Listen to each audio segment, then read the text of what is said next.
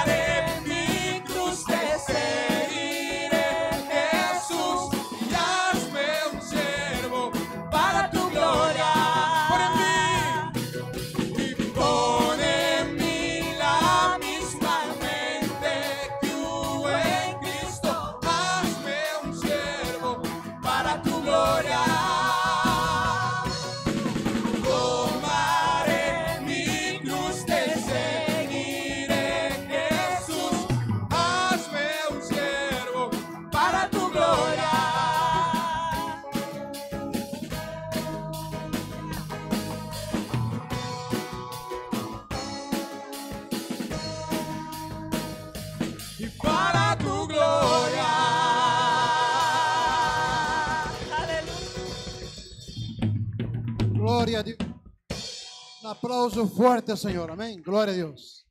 Damos un aplauso fuerte, Señor. Él vive y Él está en medio nuestro en esta mañana. Gloria a Dios. Una mañana de domingo donde nuestro corazón y nuestra alma agradece de que estemos en este lugar. Tu alma te agradece que estés en este lugar, ¿eh? porque aquí es un lugar donde estamos unidos para adorar a Dios, adorar al Señor.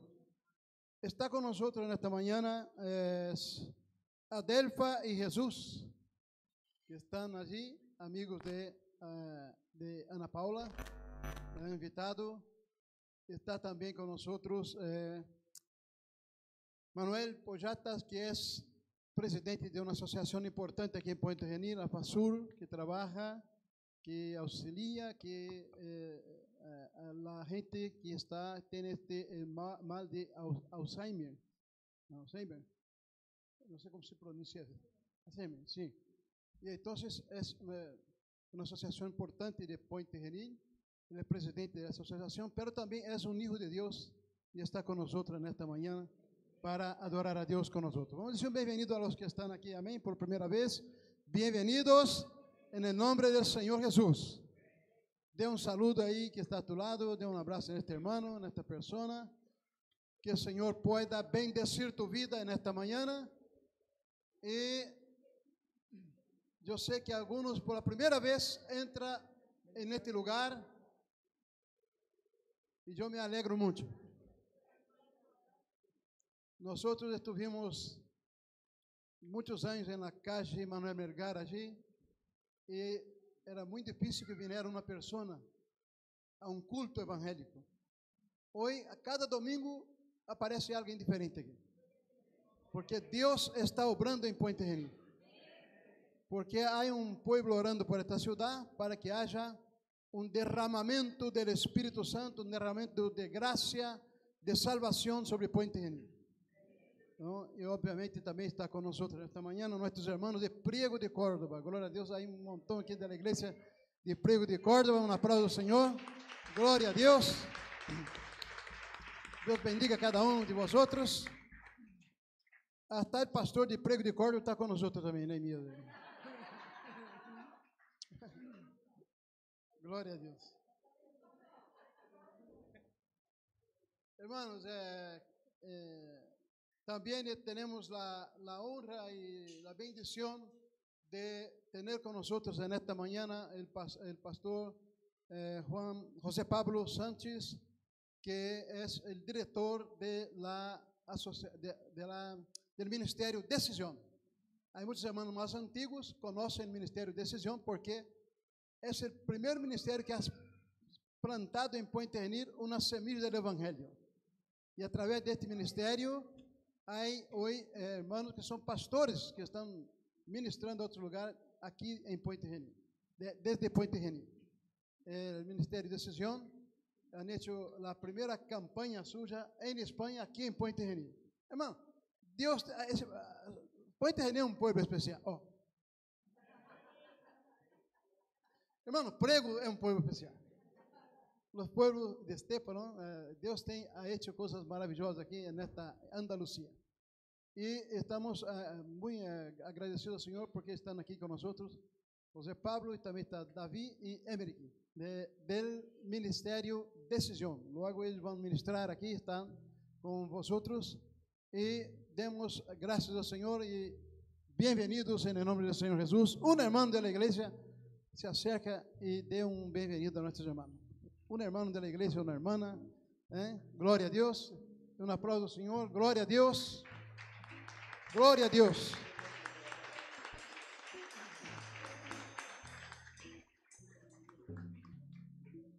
Ayer fue un día de fútbol en España. La gente estaba muy entusiasmada con el equipito que hay aquí en Madrid. La gente está muy entusiasmada. Yo sé que los de Madrid están muy contentos hoy, pero estamos delante de alguien que es superior a todas las cosas que estamos viendo en la tierra y es hiper, super superior a, Real Madrid. Entonces, Si usted se entusiasmó con Madrid ayer, tenga pasión en esta reunión. Tenga el corazón delante del altar de Dios. Adore a Dios con libertad. Como dice la palabra del Señor, los verdaderos ad- adoradores adoran al Padre en espíritu y en verdad. No te distraiga, no mire el móvil, no mire el WhatsApp. Ahora estamos delante del Señor y vamos a glorificar a nuestro Dios que está aquí en esta mañana. Amén. Eh, Evangelio de San Mateo, capítulo de número 28, voy a leer algunos versículos. A partir del versículo 16, dice Evangelio de San Mateo, capítulo 28, 16. Pero los once discípulos se fueron a Galilea, al monte donde Jesús le había ordenado. Y cuando vieron, le adoraron pero algunos dudaron. Jesús se acercó y les habló diciendo, Toda potestad me es dada en el cielo y en la tierra. Por tanto, id y haced discípulos a todas las naciones, bautizándolos en el nombre del Padre, del Hijo y del Espíritu Santo, enseñándoles que guarden todas las cosas que os he mandado y he aquí, yo estoy con vosotros todos los días hasta el fin del mundo. Él está aquí en esta mañana. Amén. Diga que está a tu lado así. Jesús está con nosotros en esta mañana. Y vamos a celebrar a Jesús. Aleluya. Vamos a celebrar a Jesús, nuestro Rey. Gloria a Dios.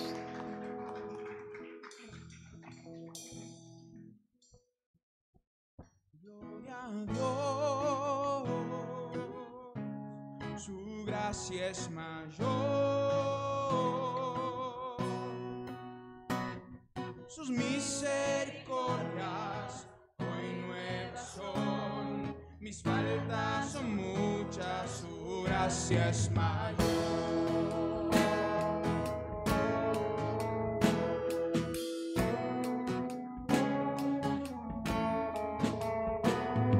que amor mis pecados decidió olvidar. Lanzados al mar no los quiere contar. Siendo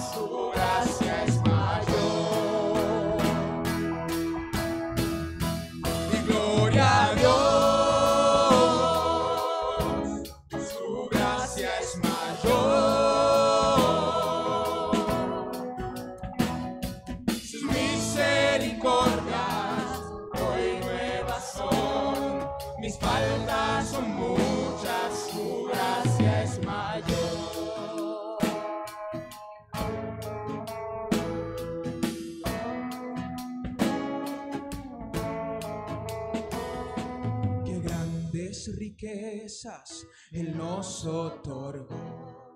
Su sangre fue el pago, su vida entregó y pagó nuestra deuda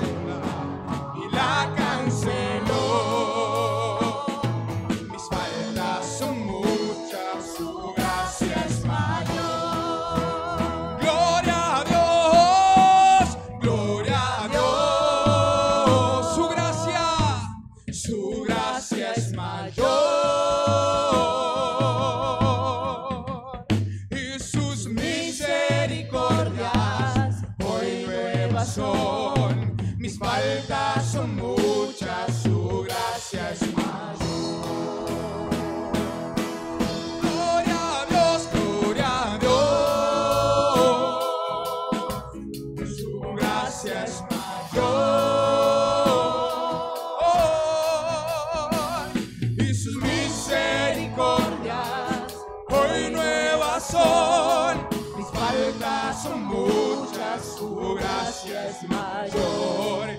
faltas son muchas, tu gracia es mayor.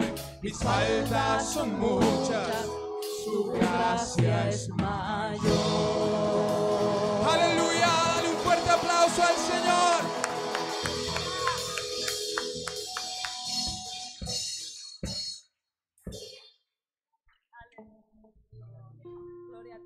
Su gracia es mayor. Amén. Da igual tus pecados, tus errores.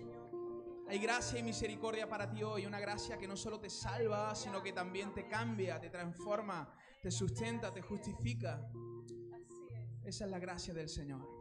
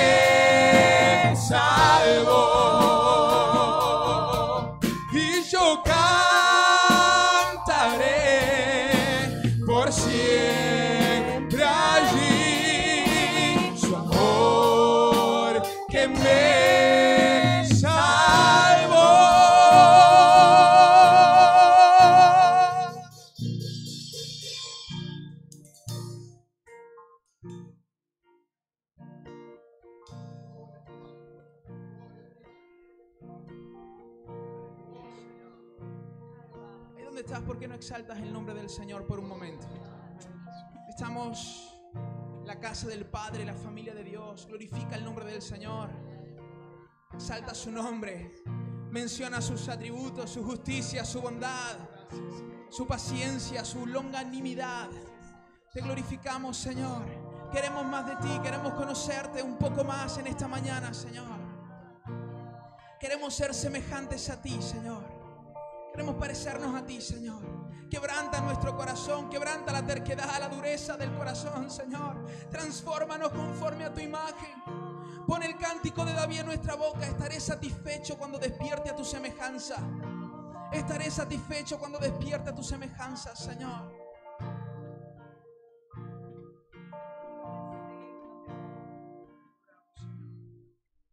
Glorifica el nombre del Señor.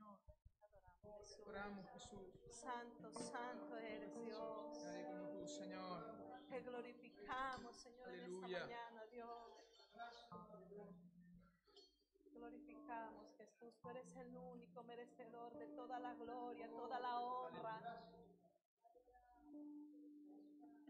Aleluya, Señor. Tu iglesia te exalta. Esta alma te alaba y te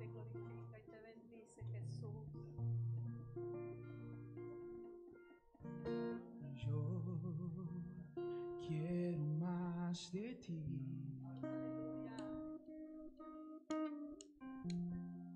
Y habitar en tu presencia. Menguar para que crezcas tú y cada día seré más como tú. Decimos yo quiero y yo quiero más de ti, más de ti, Señor, y habitar en tu presencia.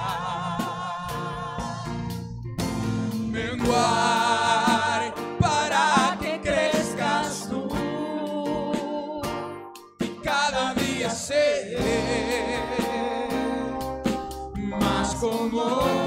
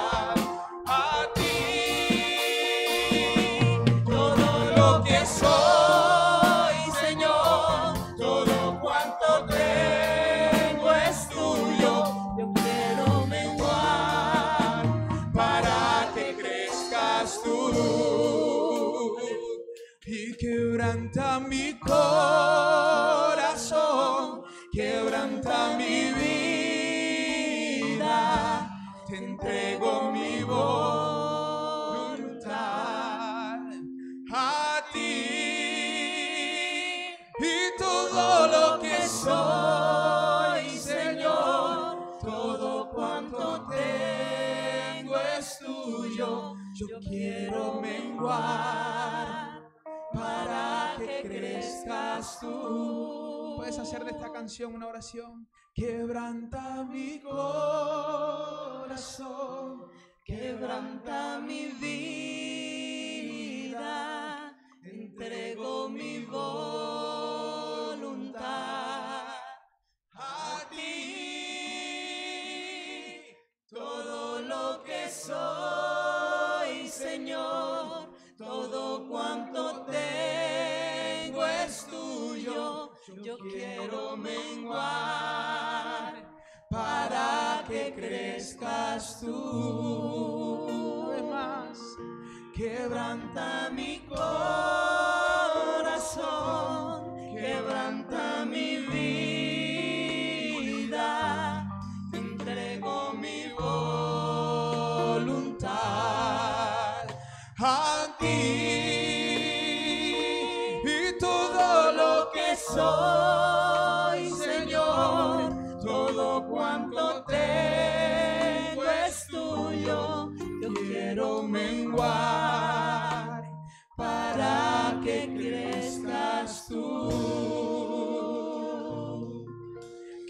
quebranta mi corazón, quebranta mi vida, entrego mi voluntad a ti. todo lo que soy,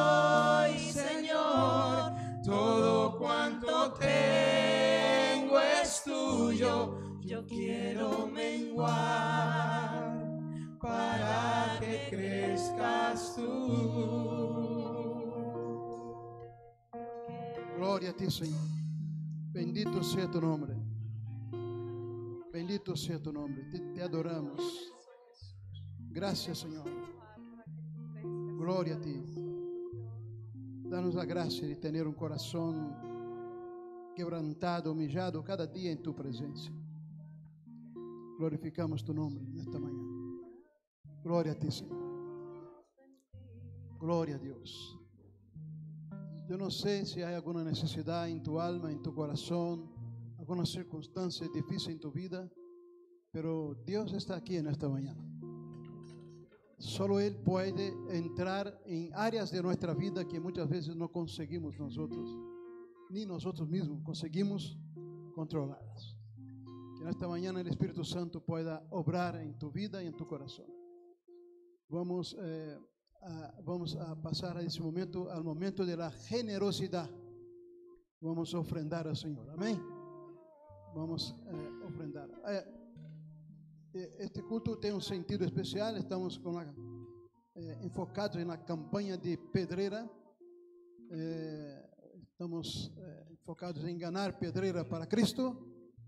E eh, eh, a partir de amanhã, no grupo da igreja vai estar eh, avisado. A partir de amanhã, vamos fazer 30 dias de ajuno e oração para pedir ao Senhor sua graça sobre a vida de muchos de Pedreira. Amém?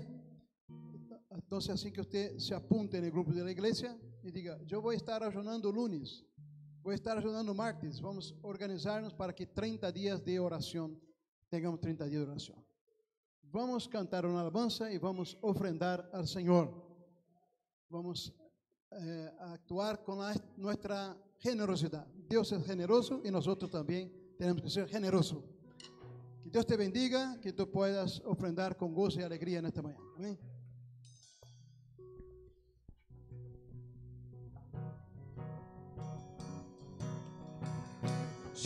En forma de Dios, Rey de toda la creación.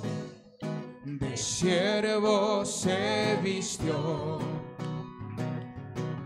hasta lo sumo se humilló, sufrió la muerte en sumisión.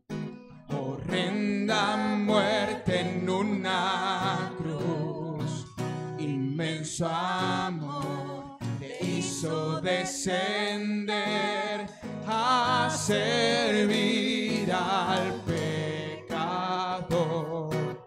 Gracias sin igual, Cristo demostró, dio su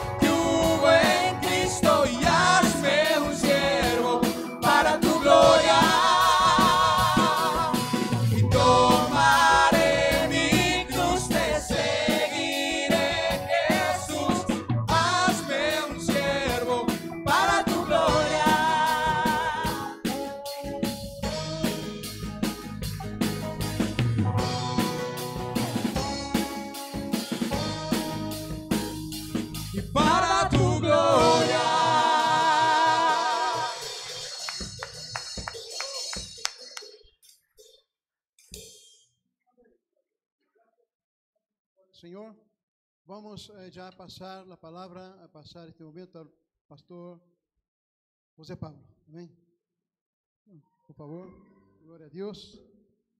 Pastor José Pablo, Ministerio de Decis- Decisión, estará tomando el tiempo que quiere. Yo creo que David también va a tener una participación, ¿no? Pero se lo damos.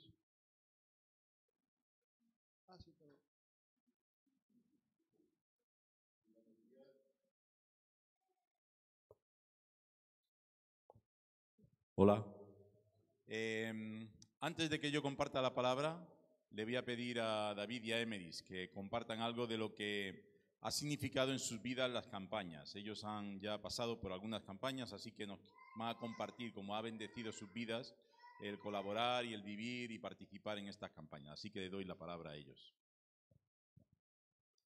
Bueno, hermanos, es un placer estar con vosotros. Eh, de verdad, es una alegría poder alabar a Dios. Pues mi nombre es David del Lago, eh, estoy casado con Stephanie Sánchez, eh, la hija de José Pablo, y tenemos dos niños pequeños y, y os quiero contar lo que para mí, qué significó las campañas en mi vida.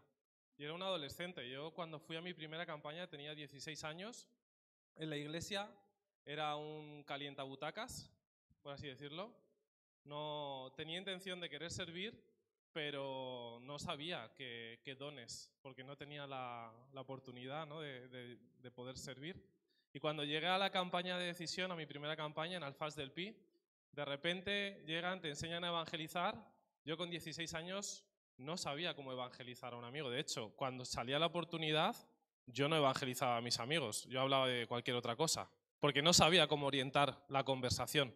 Y en decisión me enseñaron eso, me enseñaron desde el primer momento que llegué a la campaña de decisión a cómo compartir mi testimonio, cómo compartir el Evangelio y me empezaron a, dar herramientas, ¿no? Y luego llegamos y sabéis que hacemos muchas actividades en las campañas y, y la- las hacemos de cara para el público de afuera. Y de repente ya Juan Blake o José Pablo y te dicen, pues David, te vas a encargar de esto, te vas a encargar de las zonas, que es de, de repartir publicidad. Y yo, la primera responsabilidad que me habían dado en una iglesia, no, había sido, yo creo que había sido pasar la ofrenda. Y para mí era una responsabilidad mayor. Y luego en la siguiente campaña, cuando fui, me, me- me vieron que tocaba la guitarra y empecé a tocar la guitarra también. Y de repente, eh, responsable de la alabanza. Y, y me dieron muchas herramientas, me prepararon. Así que para mí las campañas han significado un crecimiento espiritual, pero también en, saber evangelizar, en saber compartir el Evangelio, en saber que mi testimonio es muy importante para compartir a mis amigos, ¿no? Y también mi relación personal con Jesús. Y algo que también eh, creció en mí fue mi pasión por evangelizar a los de mi tierra, a los españoles. Eh, yo pensaba desde Madrid que en toda España estaba llena, llena de iglesias, que estaba llena de, cristianos evangélicos. De verdad lo pensaba, pero nadie me dio una información de que eso no es así. y Decisión puso su visión eh, de, de alcanzar los más de 7.000 pueblos que hay en España sin iglesia. A un chaval joven de 16 años y me enamoré de las campañas, porque pasé de los campamentos de recibir, recibir, recibir, a una, una campaña es recibes, pero te vamos a poner en la calle para que des, para que compartas el Evangelio, porque para eso te, ha puesto el Señor.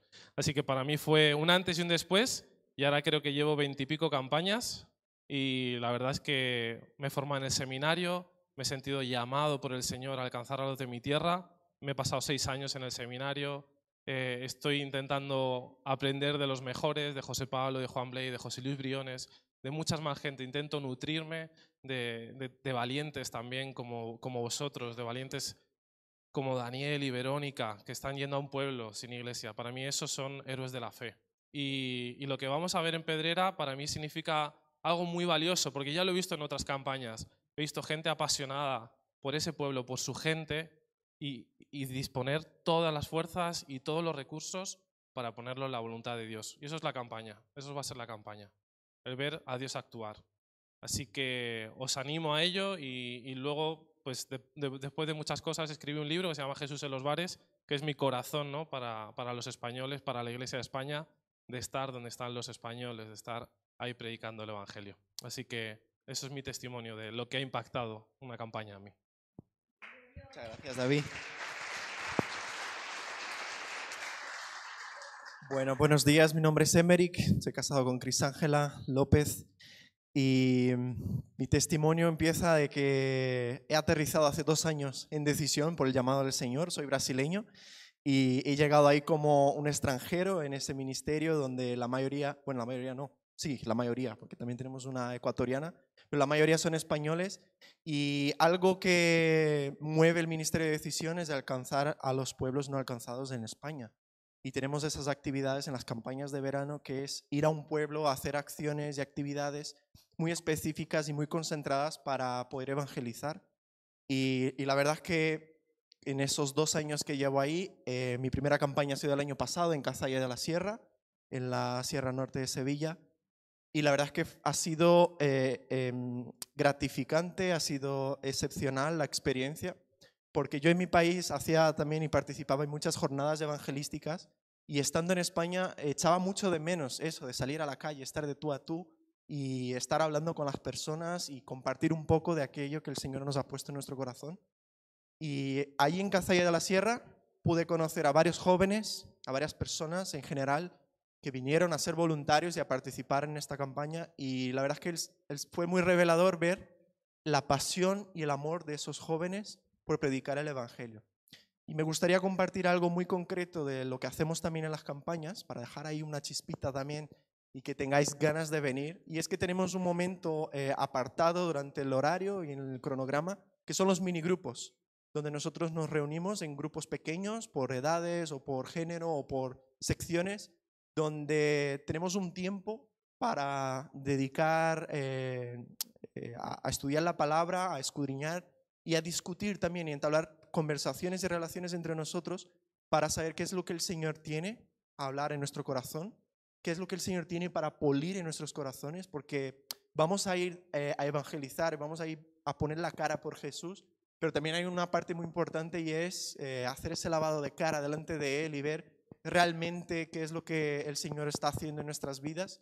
Y ahí, estando con un equipo, un grupo, eh, la verdad es que es muy bonito ver cómo el Señor va trabajando durante, a lo largo de los días de la campaña el, el, compañerismo, la hermandad y ver cómo vamos evolucionando. Ahí hemos he visto personas que era su primera campaña y decían, pues es que yo tengo temor de hablar del Señor y es una cuestión ya por, por vergüenza o porque nunca lo he hecho y vamos unos a otros pues apoyándoles, enseñándoles tácticas o algunas ideas de cómo poder hacerlo de la mejor manera y de manera natural.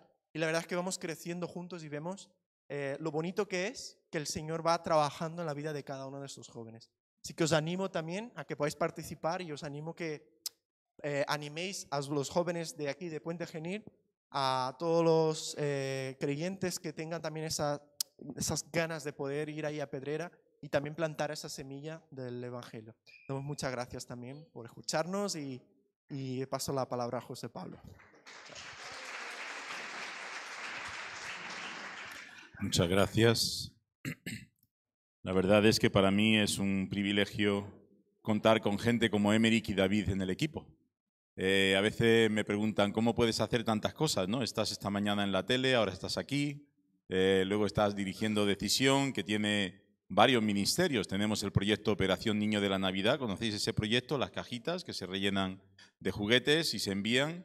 Eh, justo Emerick ha vuelto del Sáhara, del reparto este año que hemos ido hace una semana. Y yo he vuelto de Guinea Ecuatorial, el año que viene mandaremos cajitas a Guinea Ecuatorial. Y bueno, la verdad es que son ministerios eh, muy potentes, ¿no? Porque en Operación Niño de la Navidad recogimos 50.000 cajitas el año pasado que hemos enviado al Sáhara, a otros países del norte de África, a Gabón. Y bueno, la verdad es que es un trabajo inmenso. 600 iglesias de toda España han participado. Es un proyecto grande, ¿no?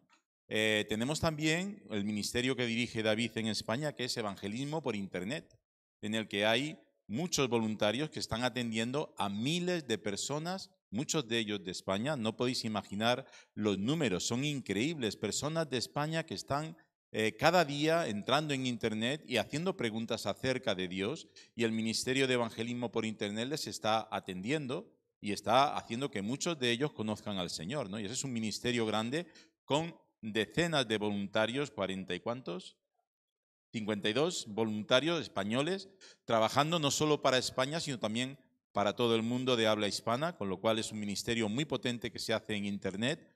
Eh, tenemos también las campañas, evidentemente cada verano nos vamos de campaña, pero a veces también entre todo el año vamos un fin de semana a una iglesia y hacemos un esfuerzo junto con ellos. ¿Cómo es posible que hagamos todo eso?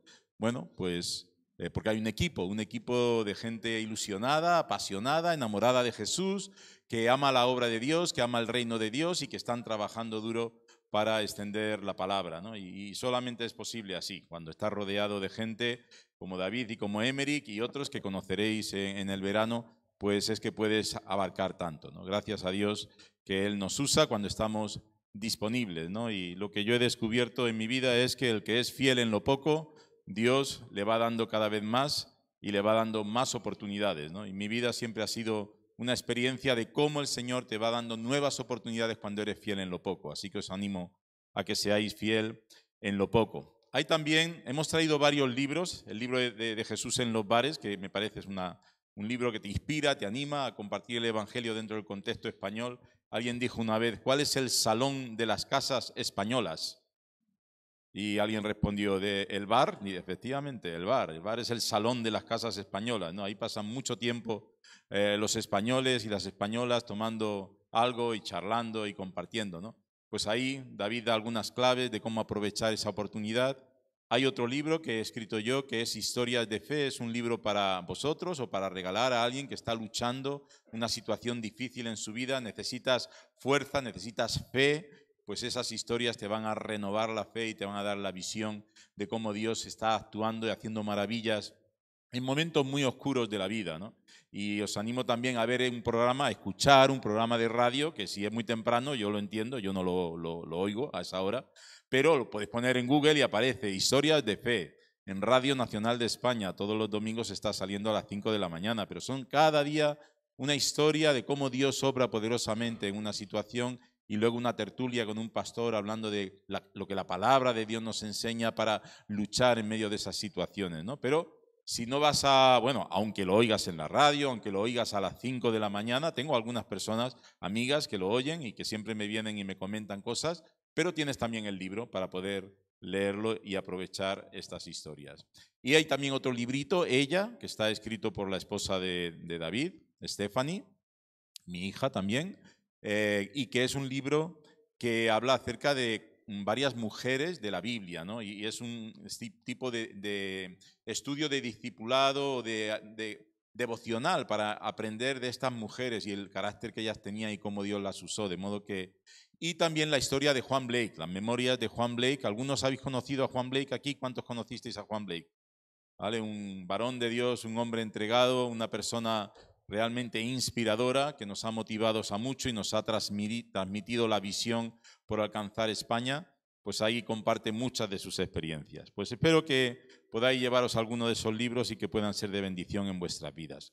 Vamos a leer en la palabra de Dios. Vamos a leer 1 Corintios 1.18 y voy a leer la nueva traducción viviente, aunque sinceramente me gusta mucho la traducción Reina Valera, pero a veces nos acostumbramos tanto a esa traducción que luego ya eh, como que, no llegamos a, captar todo lo que es el mensaje de, del pasaje. Primera de Corintios 1.18 dice, el mensaje de la cruz es una ridiculez para... Esperar un momento que me voy a poner el tiempo. Aunque no me han dado tiempo, creo que aquí no hay hora, ¿no? Uno puede avanzar y avanzar. Cuando ves que la gente se va, ya sabes que es el momento de parar, ¿no?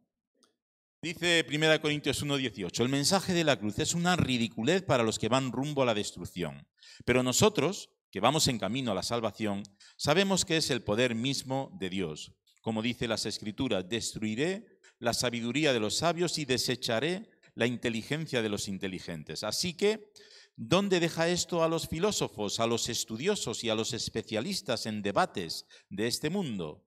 Dios ha hecho que la sabiduría de este mundo parezca una ridiculez, ya que Dios en su sabiduría se aseguró de que el mundo nunca lo conociera por medio de la sabiduría humana, usó nuestra predicación ridícula la locura de la predicación, dice Reina Valera. Me gusta incluso más la forma en que lo dice Reina Valera.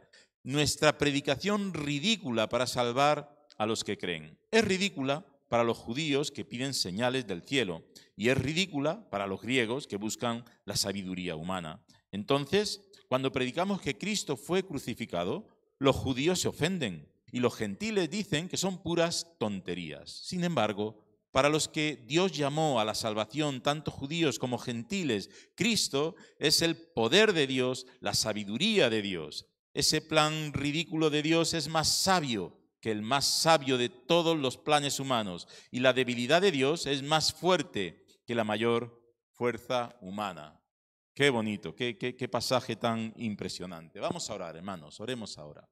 Padre amado, queremos acercarnos a tu palabra, queremos acercarnos a escuchar el mensaje que tú tienes para cada uno de nosotros hoy. Gracias que tú nos has hecho eh, portadores de este mensaje. Gracias que tú nos has hecho predicadores, nos has hecho heraldos de este mensaje. Y somos pregoneros de esta locura, Señor, que cambia el mundo, trastorna el mundo, transforma el mundo y trae liberación. Te bendecimos, Señor y Dios. Te adoramos porque tú has hecho eso posible y lo sigues haciendo posible.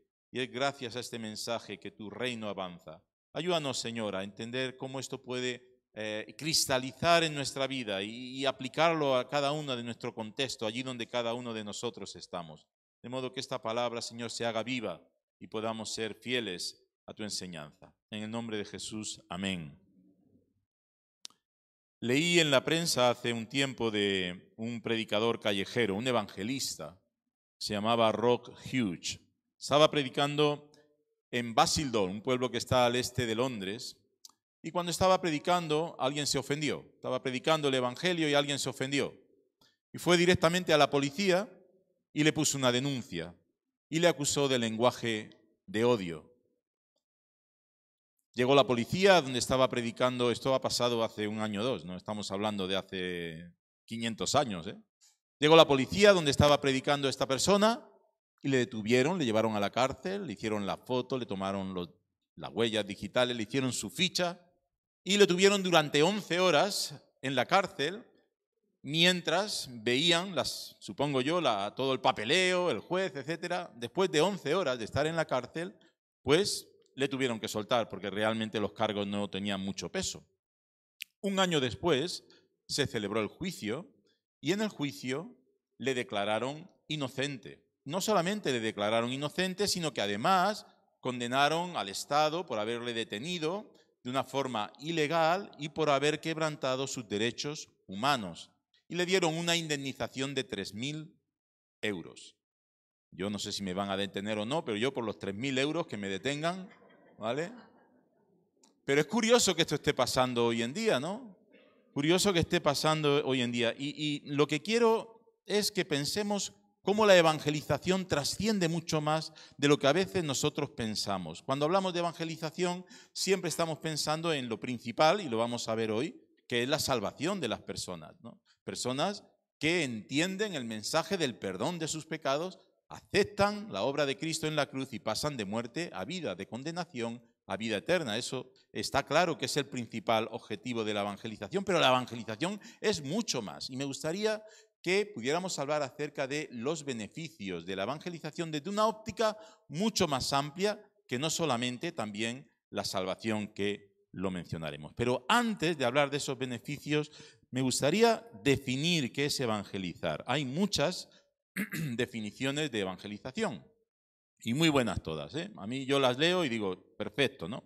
Por ejemplo, el pacto de Lausanne dice, evangelizar es difundir la buena nueva de que Jesucristo murió por nuestros pecados y resucitó de los muertos según las escrituras y que ahora, como el Señor que reina, ofrece el perdón de pecados y el don liberador del Espíritu a todos los que se arrepienten y creen. Muy bien, una definición que me parece muy completa. Lo único que pasa es que como yo soy comunicador, llevo ya muchos años dedicado al tema de la comunicación, a mí me gustan las cosas que se pueden memorizar, las frases sencillas. Y lo que yo he hecho ha sido resumir esas definiciones, he visto varias y al final las he resumido un poco también por mi propia experiencia y he creado mi propia definición que os quiero proponer para que, mm, bueno, si os gusta, os la apropiéis también, ¿vale? Y mi definición de la evangelización es evangelizar, es bendecir al mundo con el anuncio del amor de Dios en Cristo. Bendecir al mundo con el anuncio del amor de Dios en Cristo. Primero, bendecir. ¿Por qué bendecir? Porque la evangelización sobre todo es bendición. Cuando vamos a evangelizar, lo que vamos a hacer es transferir una bendición. ¿Sabéis cuál? La bendición de Abraham.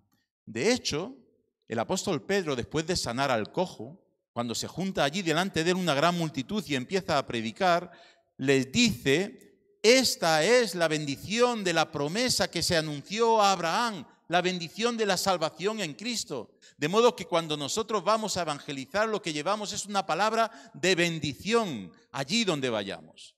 Y evangelizar es salir a bendecir. Y cuando tú vas a compartir el Evangelio con tu vecino, con tu amigo, con quien sea, lo que vas a hacer es bendecirle. Me parece tan importante que, que, tengamos este enfoque de lo que es la evangelización, porque muchas veces hemos visto la evangelización como una carga, como una obligación, como unos deberes, un poco como los testigos de Jehová, dos horas y si no al infierno, ya no eres de los 114 mil y pensamos que evangelizar es una obligación. Quítate la obligación de encima. Nada en la vida cristiana lo hacemos por obligación. Si haces algo por obligación en la vida cristiana, no has entendido todavía la gracia de Dios ni el amor de Dios. En la vida cristiana todo lo que hacemos lo hacemos por amor.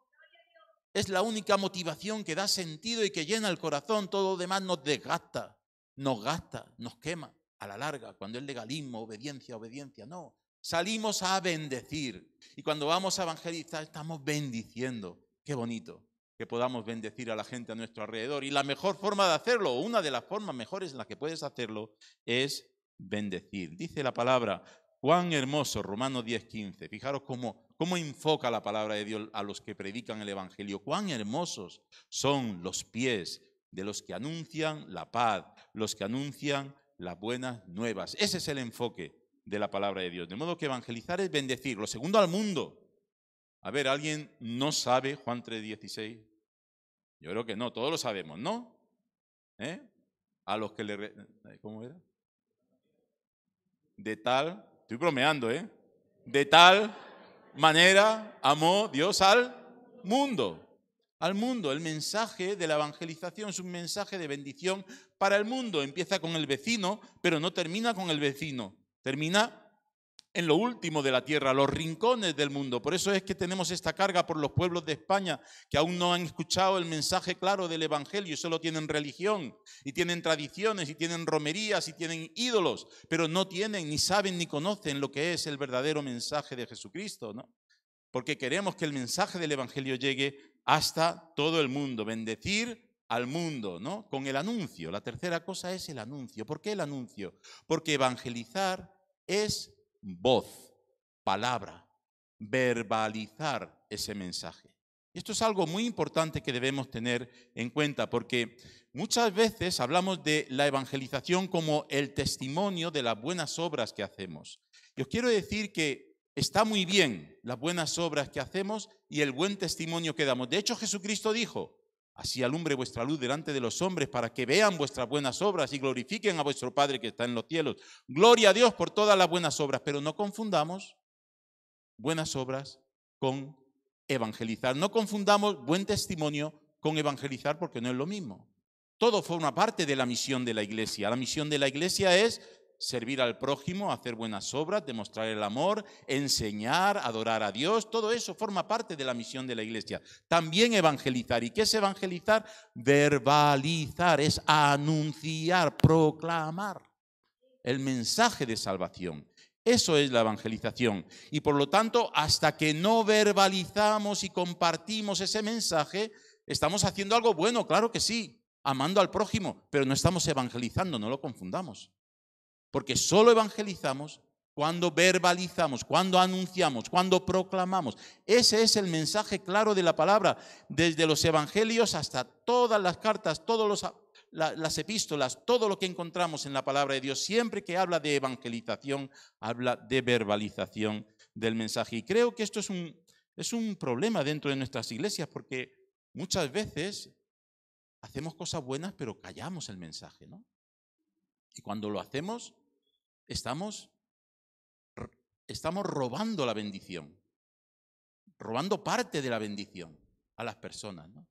Muy importante. Recuerdo una vez en una campaña, la campaña en Órgiva, último día, ya estábamos para irnos, yo estaba haciendo el reportaje de la campaña, me fui con la cámara, me fui solo y empecé a grabar unas imágenes. En el centro del pueblo había y siga habiendo, no lo sé, espero que no, pero había muchos indigentes, gente que venía del mundo de la droga y demás, y que allí había alguna una mujer que ya nos había escuchado, en alguna ocasión se me acercó y me dijo, anda, dame algo, dame dinero. Y yo dije, mira, mm, dinero no te voy a dar, estoy trabajando ahora, no puedo atenderte, eh, pero cuando termine de grabar, si quieres vamos a una tienda y te compro lo que necesites, algo de comida y demás. Bueno, pues vale, entonces la tuve a mi lado todo el rato, donde yo iba ya venía, ya casi se ofreció a llevarme el trípode y todo. Terminé y me fui a una tienda. ¿no? Y según entré en la tienda, le dije a la tendera que estaba allí, mira, venía para comprarle algunas cosas a esta mujer. Y me miró la, la mujer diciéndome así con los ojos que, que no merecía la pena, ¿no? Pues porque se veía que era una mujer que tampoco iba a aprovechar. Pero bueno, sea como sea, que no, lo que ella pide lo voy a, lo voy a comprar. Entonces dije, pues ponme 100 gramos de jamón york, ponme un poco de pan, ponme unos tomates, ponme un poco de leche también. Y ya le cogió, le puso todo eso y ya estábamos para pagar. Y dice, y ponme también un poco de crema solar porque tengo la piel muy seca. Digo, bueno, la crema solar para otro día. Hoy vamos a la comida, que era lo que veníamos, ¿no? Bueno, al final le puse su bolsa con comida y salimos afuera y le dije, mira, todo esto que llevas aquí se te va a gastar. Pero a mí me gustaría pedir a Dios que Él te ayudase en tu necesidad. Y seguro que tú tienes algo ahí que está llevándote a la situación en la que estás y que seguro te gustaría que Dios interviniera. Así que me gustaría orar por ti. Y me gustaría que, pudieras entender este amor de Dios que quiere transformarte, que quiere ayudarte en los verdaderos problemas que tienes.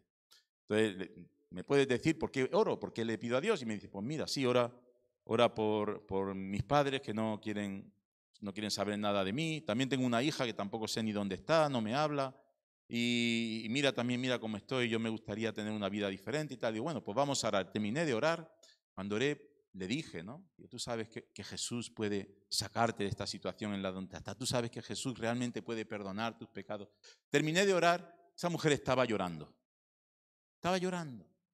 Porque mis palabras donde yo le hablaba del amor de Dios en mis palabras, donde yo le hablaba del perdón de sus pecados, donde yo le hablaba de una nueva vida, de la posibilidad de salir del pozo en el que estaba por la gracia de Dios, llegaron mucho más profundo que el pan, que la leche y que el jamón york que yo le había dado. Y eso es lo que esa mujer necesitaba, pero yo creo también eso es lo que nuestro mundo necesita. Y son nuestras palabras cuando hablamos del amor y de la transformación de Dios hace a través de la salvación lo que realmente puede cambiar nuestro mundo y a nuestra sociedad y a las personas. Por eso, hermanos, hagamos buenas obras, pero no callemos el mensaje. Vayamos siempre también con el mensaje. De modo que es bendecir al mundo con el anuncio del amor de Dios, porque nuestro mensaje es un mensaje de amor. Algunos dicen que evangelizar primero hay que ir a condenar a la gente, porque si la gente no se siente condenada, ¿cómo van a saber que necesitan ser salvados? Hermanos, ¿qué vemos que Jesús hizo? ¿Fue condenando a la gente o fue anunciando de un Dios de amante que estaba para ayudar a las personas, un Dios misericordioso que extendía su mano día y noche esperando que el hombre y la mujer se volvieran a él? Yo lo que veo en el Evangelio es un mensaje de amor, un mensaje de misericordia, un mensaje de, de bendición. Es verdad que cuando estamos anunciando ese mensaje, en algún momento vamos a tener que hablar también de por qué necesitamos ese amor, y es porque somos pecadores. Claro que va a hablar del pecado, claro que hay que hablar del pecado, pero nuestro mensaje es un mensaje de amor, de bendición, porque es el mensaje que Jesús anunció. Y cuando, como decía John Stott, y cuando hablemos del infierno, hablemos con lágrimas en los ojos. Y si no eres capaz de hablar del infierno con lágrimas en los ojos, a lo mejor no deberías hablar del infierno. ¿Vale? ¿Por qué? Porque el infierno es algo terrible. Voy a hablar un poco más de eso un, poco más adelante, pero hermanos, eh, es un mensaje de amor. La evangelización es bendecir al mundo con el anuncio del amor de Dios. Y ese amor es en Cristo, no es un amor etéreo, no es un amor eh, que podíamos decir, bueno, pues love is love, el amor es amor, qué bonito es el amor, es un amor. Hoy en día todo el mundo habla de amor y parece como que el amor lo llena todo y que todo el mundo necesita amor, pero estamos hablando de un amor muy concreto el amor de alguien que entregó su vida por nosotros. Dice, nadie tiene mayor amor que este, dice Jesús. Nadie tiene mayor amor que este, el que uno entregue su vida por sus amigos. Jesús entregó su vida. De modo que nosotros hablamos de un amor que se expresó en la cruz. Y fue en la cruz donde nosotros recibimos y experimentamos hoy ese amor. Ese amor porque allí en la cruz, ¿quién debería estar? ¿Quién es? ¿Quién debería estar en la cruz? Cada uno de nosotros y Él ocupó nuestro lugar por amor. De modo que ese es el mensaje de la evangelización. Cuando evangelizamos, salimos para bendecir al mundo con el anuncio del amor de Dios en Cristo. ¿Se os ha quedado? Sí. Yo sé que lo estáis haciendo, así que felicidades por todo ese trabajo que hacéis. Pues cuando lo hacemos hay una serie de beneficios, ¿vale? El primer beneficio es que glorificamos a Dios. A lo mejor salimos a predicar y no se convierte nadie. ¿Ha merecido la pena? Pues claro que sí. Pues claro que sí.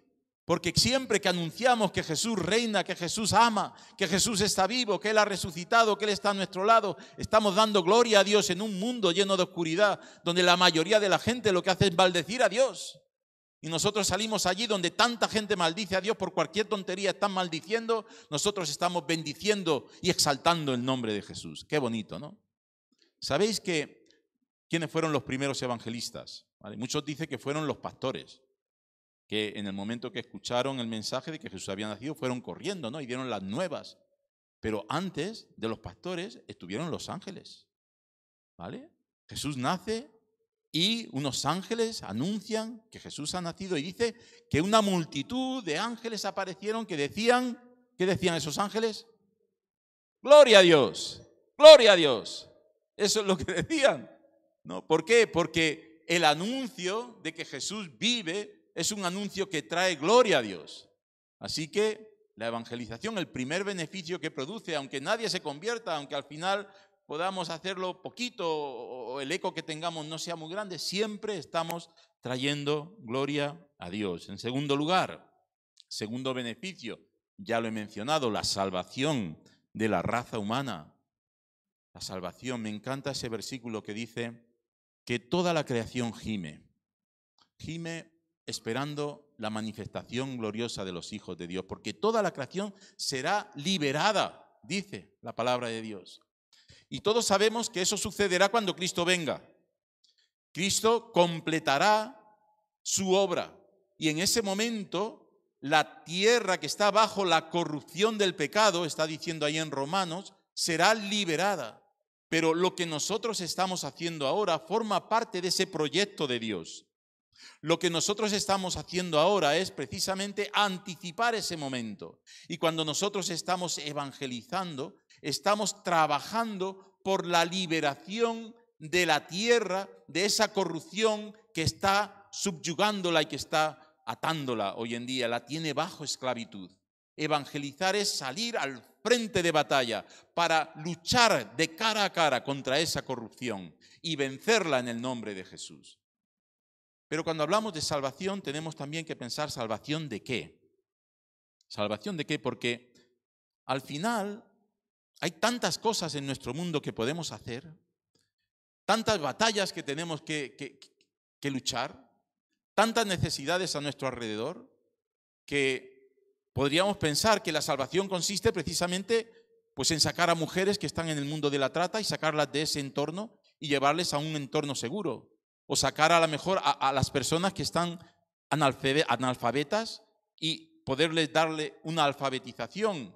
O a lo mejor es salvarles a aquellos que están en la pobreza y poder darles a esos que están en la pobreza una salvación, darles comida, darles ropa o darles los medios para que puedan salir de esa esclavitud, de esa pues situación que les está llevando a la miseria. ¿En qué consiste la salvación? ¿En qué consiste? El Señor Jesús lo tenía muy claro, la palabra de Dios lo tiene muy claro. ¿Sabía en qué consiste la salvación? Se llama infierno. Se llama infierno. Y no perdamos el norte. No perdamos el norte. Evangelizamos para salvar a la gente del infierno.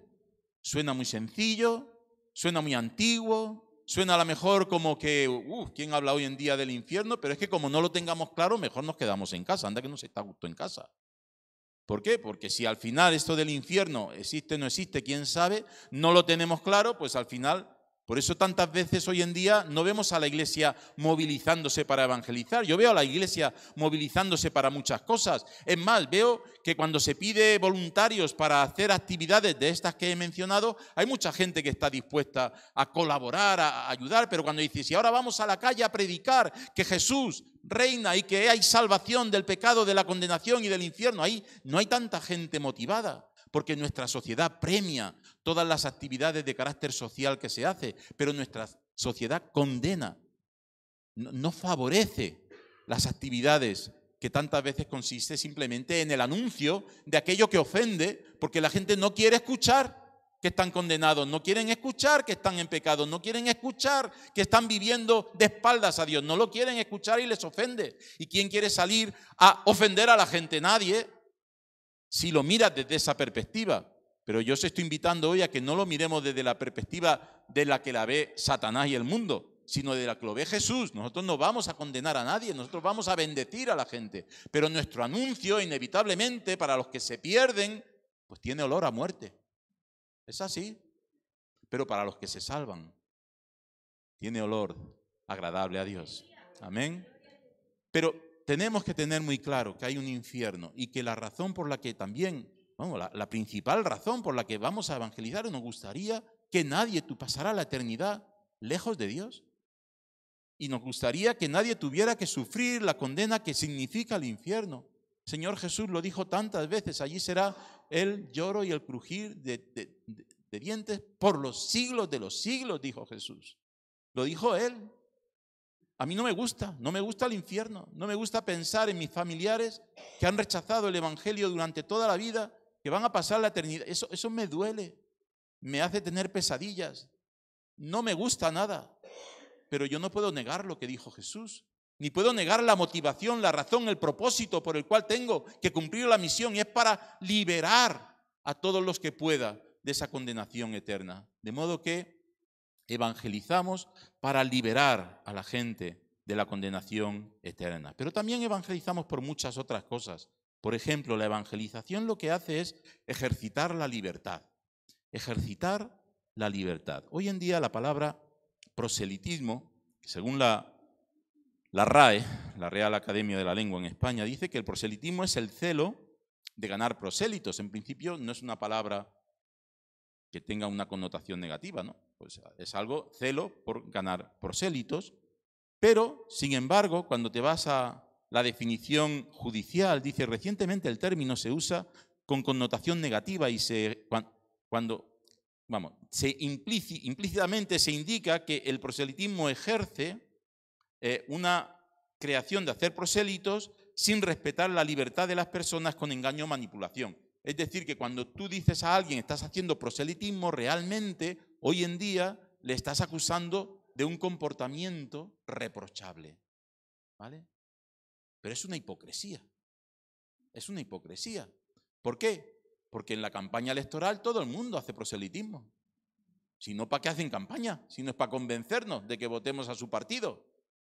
Porque en el día a día, lo normal es que si tú eres del Betty, defiendas al Betty e intentes que todos los que son del Sevilla se hagan del Betis, ¿no? O yo que soy del Madrid, ayer que estábamos tomando ahí algo y viendo el partido, pues a mi, a mi yerno, que es colchonero, pues yo cada vez le preguntaba, oye, ¿y cuántas, cuántas copas de Europa tiene el Atleti? ¿no? Yo le preguntaba, porque es una forma en la cual le haces ver que abra el entendimiento, se dé cuenta de cuál es el equipo mejor del mundo, ¿no? Es decir, que, pero no, no hay forma, no hay forma, no, no hay ninguna manera de convencerle, ¿no? Pero tú no pierdes la oportunidad de tirar esas pullitas, ¿no? Eso es proselitismo, puro, ¿vale? Pues yo le quiero convencer de que se haga del Real Madrid, ¿no? A ver, proselitismo, se tira la palabra como si fuera un dardo de fuego para que la gente se calle, ¿no? Me acuerdo una vez que estoy en una celebración interreligiosa, curiosamente interreligiosa, estoy grabando con la tele, está a mi lado el presidente de, la Federación Judía y, me saludo, papá, empezamos a hablar del programa y dice, ah, sí, qué bueno, nuestro programa, qué bonito, salón, y entonces me suelta de buena primera y me dice, ahora eso sí, nosotros no hacemos proselitismo. Y yo le digo, ¿y qué es proselitismo? Claro, porque la gente, inmediatamente que tú intentas hablar de que para ti lo mejor del mundo es Jesús, está haciendo proselitismo. Perdóname, a ver, no te engañes. Tú piensas que no lo estás haciendo, pero en el momento que dice que vosotros los judíos sois el pueblo elegido, mm, ¿entiendes?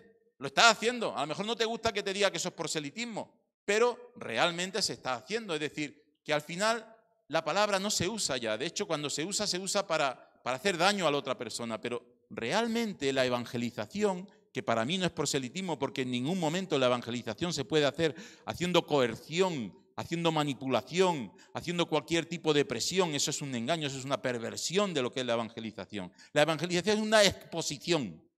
Yo expongo mi escaparate y en ese escaparate pongo lo bonito que es mi fe. Y tú puedes comprarlo o no, puedes verlo si te gusta o no, eso es realmente lo que yo hago en la tele, lo que hago cada vez que veo una campaña, cuando hablo con la gente, yo expongo. Y me encanta exponer lo que creo. Y me encantaría que todo el mundo creyera como yo, porque para mí es lo mejor. ¿Cómo no voy a querer si lo mejor y lo que más bendición ha traído en mi vida es Jesús? Que la gente llegara a conocerlo. Pues claro que lo quiero, ¿no?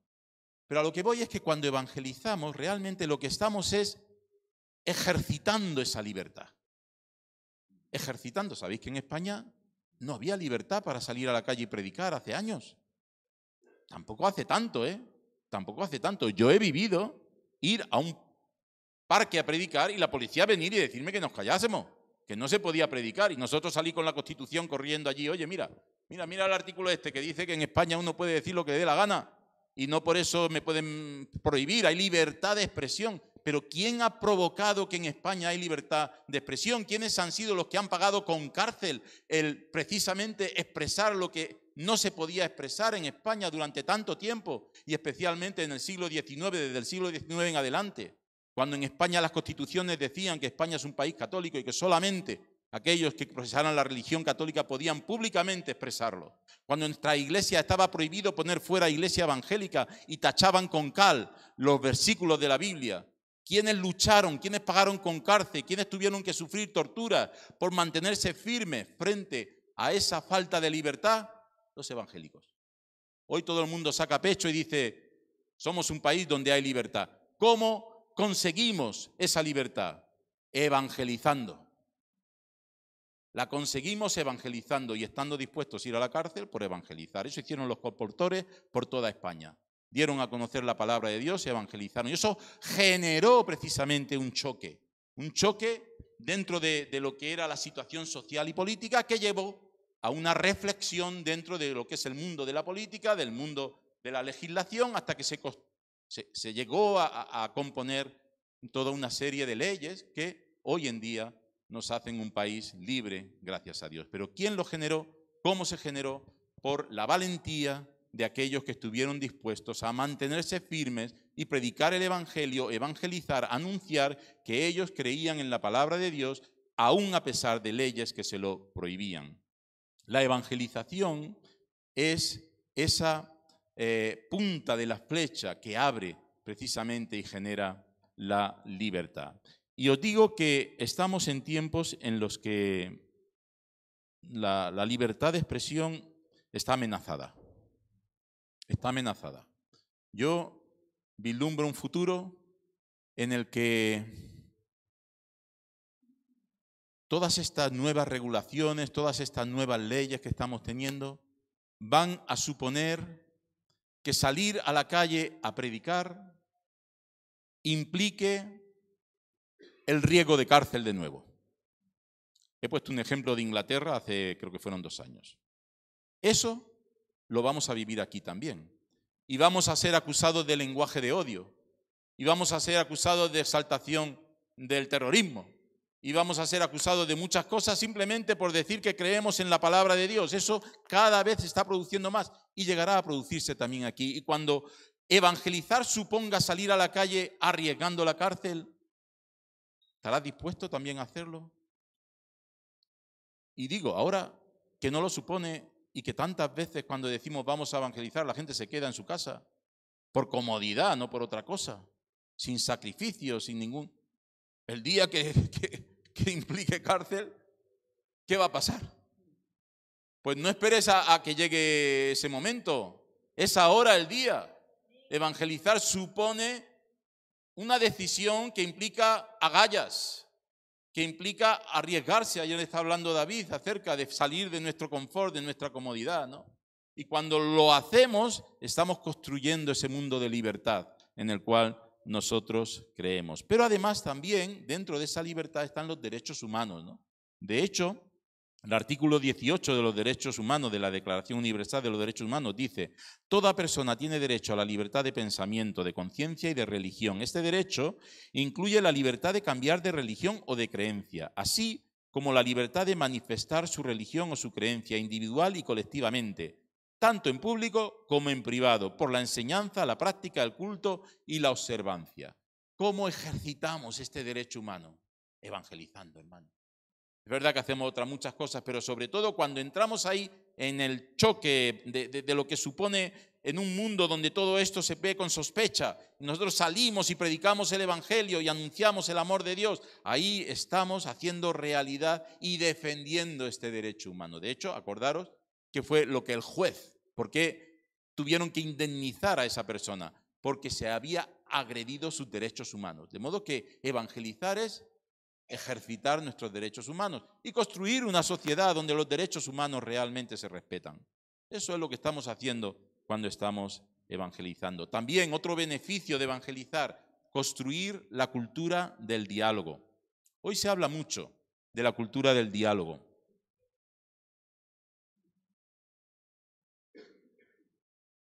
Realmente creo que, todos estamos por esa cultura del diálogo. Hoy quien quiere que haya violencia y que solucionemos las cosas con violencia. Yo creo que nadie, ¿no? Y es una pena cuando hay fanáticos terroristas que deciden que la mejor forma de defender sus ideas es poniendo bombas. Nosotros para nada estamos de acuerdo con eso, se llamen como se llamen los terroristas y los fanáticos, ¿no? Es realmente muy alejado de lo que es el concepto de nuestra fe. ¿Cómo, cómo se extendió el cristianismo? Cuando pensamos, por ejemplo, cómo se han extendido otras religiones. Hoy en día, ¿por qué hay países donde el Islam se mantiene como la única confesión posible? ¿Sabéis por qué? Porque el que se convierte va a la cárcel. Porque el que se convierte y lo anuncia, a lo mejor su iglesia le ponen una bomba o la queman. O porque está directamente prohibido, penalizado, perseguido. Y hay torturas y sabemos que es algo horrible que está pasando sobre todo en países musulmanes, también países budistas, en la India, bueno, si conocéis la lista de las iglesias perseguidas, de las naciones donde hay mayor persecución que publica Puertas Abiertas, ahí vemos que es horrible lo que está pasando en el mundo. ¿Y cómo se mantiene esos países? ¿Cómo se mantienen firmes y por años van pasando y allí no hay otra confesión y otra religión que la que manda el Estado? ¿Cómo? Por la violencia. Por la violencia. ¿Por qué han crecido muchas religiones y miramos la historia? ¿Cuál fue la causa por la cual se impusieron? Se impusieron por la espada. Incluso a veces hasta el cristianismo usó la espada para avanzar, la cristiandad, muy lejana de lo que Jesús enseñó. Esa cristiandad que era religión, pero no era evangelio. También los cristianos tenemos que sentir y dar golpes en el pecho diciendo, incluso en el nombre de Dios y de Cristo se hizo eso cuando ni Dios ni Cristo en su palabra autorizaban ese comportamiento. Porque lo que vemos en el siglo I, cómo se extendió el Evangelio, y lo que vemos en la palabra de Dios, cómo se extiende el Evangelio según lo que enseña la palabra de Dios, es por la locura de la predicación. Es el único arma, hermanos. No tenemos otra arma. No tenemos espada, no tenemos bombas, no tenemos metralletas, no tenemos ninguna otra cosa, solo la palabra. Nosotros somos los primeros en defender esa cultura del diálogo, de poder expresar lo que creemos y lo que sentimos. Y cuando lo hacemos y elegimos esta como única alternativa, realmente estamos construyendo esa sociedad, esa cultura del diálogo que tanto está valorando nuestro mundo hoy. De modo que la evangelización, uno de sus beneficios es construir esa cultura del diálogo. También otro beneficio es que la evangelización mantiene la coherencia. Muchas veces pensamos, bueno, ¿y yo cómo me mantengo coherente a mi fe en mi contexto de trabajo? Por ejemplo, hay personas que dicen, yo no quiero que la gente sepa que soy cristiano hasta que no vean que tengo un buen testimonio. Cuando ya vean que tenga un buen testimonio, entonces les diré que soy cristiano. Hay gente que lo piensa así. Fatal, muy mal, porque perfecto no eres. Y tú estás esperando que vean que eres perfecto para que un día pueda decir, ah, y soy perfecto porque soy cristiano. Estás totalmente equivocado. Estás totalmente equivocado. Yo, yo, digo, ¿cuánto tiempo vuelvo con mi, con mi yerno? ¿Cuánto tiempo tardó David cuando empezó a salir con mi hija Stephanie para decirme que él era corchonero, que era del Atleti? Un día, una semana, un año, cinco años, ¿cuánto tardó? ¿Cuántos votan? ¿Un día? Creo que fueron dos días o una semana, ya no me acuerdo. ¿No? Pero de momento me hacía llamadas perdidas cuando el Madrid perdía. ¿Pero esto qué es, no? Y aún así le dejé casarse con mi hija. A lo que voy es, a ver, si tú eres cristiano, tú no puedes esperar a callar. ¿Y cómo, cómo es que te callas? Pero si eso tiene que fluir, eso tiene que nacer de una forma espontánea. Si cuando te preguntan qué hiciste ayer, el, el lunes es el mejor día para evangelizar. Todo el mundo habla de ayer. ¿Dónde estuviste? ¿Qué hiciste? Yo, pues yo estuve en la iglesia. La gente que te mira así como diciendo, ¿qué? ¿Eres un, beato o qué? no, no, si en mi iglesia hay batería. ¿Qué? ¿Cómo es? Y entonces ya empiezas de una forma muy natural, a explicar lo que tú eres, lo que tú crees. Pero el primer día, es que si no lo haces el primer día, a lo mejor tardas un año en ahí dudando. Que no, hombre, que es al revés. Mira, cuando tú te identificas y hablas y dices lo que crees, eso te ayuda luego a mantenerte fiel a lo que dices. Fortalece tu coherencia. Y una vez que la gente sabe quién eres, pues tú cuando ves que todos los demás deciden, yo qué sé, tomarse un café de, una hora, pues tú te tomas un café de 5 o 10 minutos y te vas a trabajar. La gente dice, tío, ¿dónde vas corriendo a trabajar? no, no, es que yo creo que ya ha pasado el tiempo del café, yo, yo quiero ser honesto con mi trabajo, ¿no? Y la gente al final termina respetándote ¿eh? cuando eres así. A lo mejor al principio te critican, anda, anda, este tío es santurrón y no sé qué, pero luego cuando tienen un problema vienen a ti y te preguntan y te dicen, oye, mira, eh, mm, explícame, ¿no? Yo tengo un compañero de, de la tele que tenía que vender su casa, no la vendía, y entonces un día, hablándolo, le dije, mira, ¿quieres que oremos por eso? Y él dice, orar, sí, vamos a pedirle a Dios que Él te ayude. Dice, ah, bueno, pues vale, vamos a orar. Y, oré que Dios vendiera la casa. Y a la semana se vendió. Y entonces, él al poco tiempo compró una casa. No me dijo nada, ¿eh? No te creas tú que vienen corriendo a... A veces también vienen, pero bueno, esta vez no me dijo nada. Y yo pues lo dejé así, di gracias al Señor, dije aleluya. Y, pasó más o menos como seis meses y compró otra casa. Y cuando la compró, me dice, oye José Pablo, que sepas que esta casa media tuya. Y yo, media mía. Dice, sí, sí, porque tú fuiste quien conseguí que vendiera la otra. Fue tu oración la que consiguió que vendiera la otra, ¿no? Son esos detalles, hermanos, los que mantienen nuestra coherencia de una forma muy natural. No tenemos que estar todo el día con las cuatro leyes, con la Biblia, dándole a la gente bibliazo en la cabeza. Es vivir la fe de una forma natural, día a día, pero con el testimonio siempre delante para que ellos puedan también entender esa bendición del amor de Dios. Y cuando lo hacemos y evangelizamos y tenemos la palabra por delante, eso fortalece también nuestra coherencia. Otra cosa que hace la evangelización es fortalecer la iglesia. La iglesia que evangeliza es una iglesia fuerte. Es una iglesia que se mantiene dinámica y se mantiene con una visión hacia afuera. Lo peor que le puede pasar a una iglesia es que lo principal sea siempre mirar hacia adentro. Una iglesia que empieza a mirar hacia adentro se corrompe, es un cáncer. Es un cáncer que termina por debilitarla, que termina por encontrar, mira, somos imperfectos. La iglesia que piense que es perfecta es que no se conoce todavía. Todas las iglesias tenemos problemas y lo mejor que podemos hacer es superar esos problemas en amor. ¿Y ese amor cómo se manifiesta cuando nos enfocamos en llevar el mensaje de salvación a los tan perdidos? Una iglesia que tiene su prioridad en la evangelización, una iglesia que se dedica principalmente y que tiene a sus hermanos, a sus miembros involucrados en proyectos de evangelización, es una iglesia sana, una iglesia fuerte, una iglesia que crece, una iglesia que se multiplica. Y en el momento que se pierde la visión, empieza la corrupción empieza el cáncer y empieza la debilitación y llega el momento en que las iglesias terminan por cerrarse. ¿Y dónde empezó el problema? El día que perdimos la visión, el día que dejamos de enfocarnos en los que están lejos de Cristo. De modo que una iglesia fuerte, una iglesia que, que está firme, que está sana, siempre será una iglesia que tiene la evangelización como su prioridad. Y por último, otro beneficio, aunque hay más, pero lo voy a dejar aquí, la evangelización fortalece nuestra identidad. ¿Quiénes somos? ¿Quiénes somos los evangélicos? ¿En qué nos diferenciamos de otros grupos? Pues sinceramente, creo que una de nuestras marcas de identidad es que somos evangelistas. Por eso la gente dice, tú, ah, eres evangelista, no, no soy evangélico. Pues da igual que se lo digan mil veces, te van a decir que eres evangelista, no sé por qué. Digo, bueno, ¿por qué me llama evangelista? Y digo, vosotros sois los que evangelizáis, ¿no? Como Juan el evangelista. Digo, pues sí, es verdad. Ojalá que me llames por eso, no sea porque no sabes decirlo bien, ¿no? Pero que sea porque, porque realmente somos evangelistas.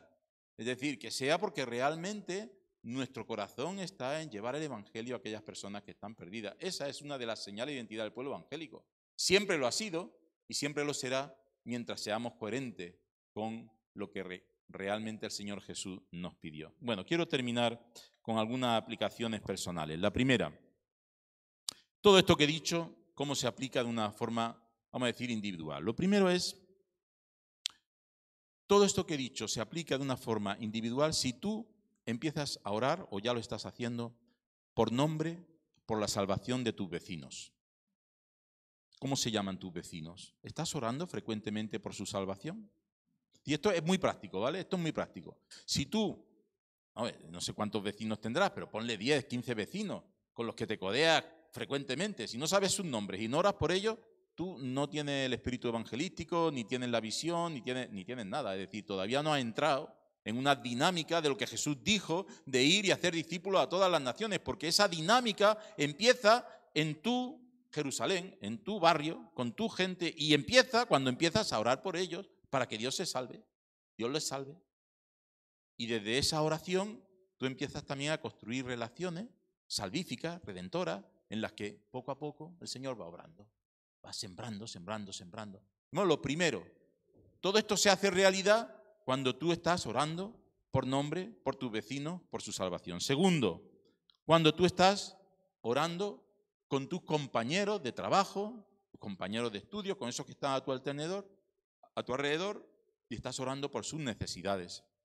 Conoces sus necesidades, te interesas por ellas, y, les dice, mira, voy, voy a orar por ti, voy a orar por ese problema que tienes. Y ahí estamos creando un contexto espiritual, como un abono espiritual, donde el mensaje de la evangelización puede progresar.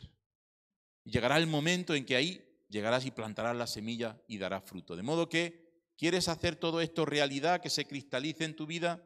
Empieza por esos dos puntos. En, en cuanto a lo que pudiera ser una aplicación para la iglesia, yo antes decía por mucho tiempo lo dije, la evangelización comienza por el letrero de la fachada de la iglesia. Por cierto, felicidades por vuestro letrero. Se ve desde todos lados y es fácil identificar dónde está la iglesia y además, ¿de qué va esto? Aquí, ¿de qué va esto? ¿Del lugar de qué va? De un tal Cristo para todos, ¿no? Es decir, que Cristo para todos. ¿No? lo dicen así aquí en Andalucía, Cristo para todos. Pues bien, está bien, está bien. De hecho, hay, hay nombres de algunas iglesias muy raros, ¿eh? no sé si conocéis, pero yo la verdad es que algunos asustan, ¿no? Iglesia del poder, del monte Sión venido sobre nuestra casa, o yo qué sé, decir, cosas muy largas, muy raras, que uno va leyendo por ahí, no, eh, Cristo, Cristo para todos está muy bien, ¿vale?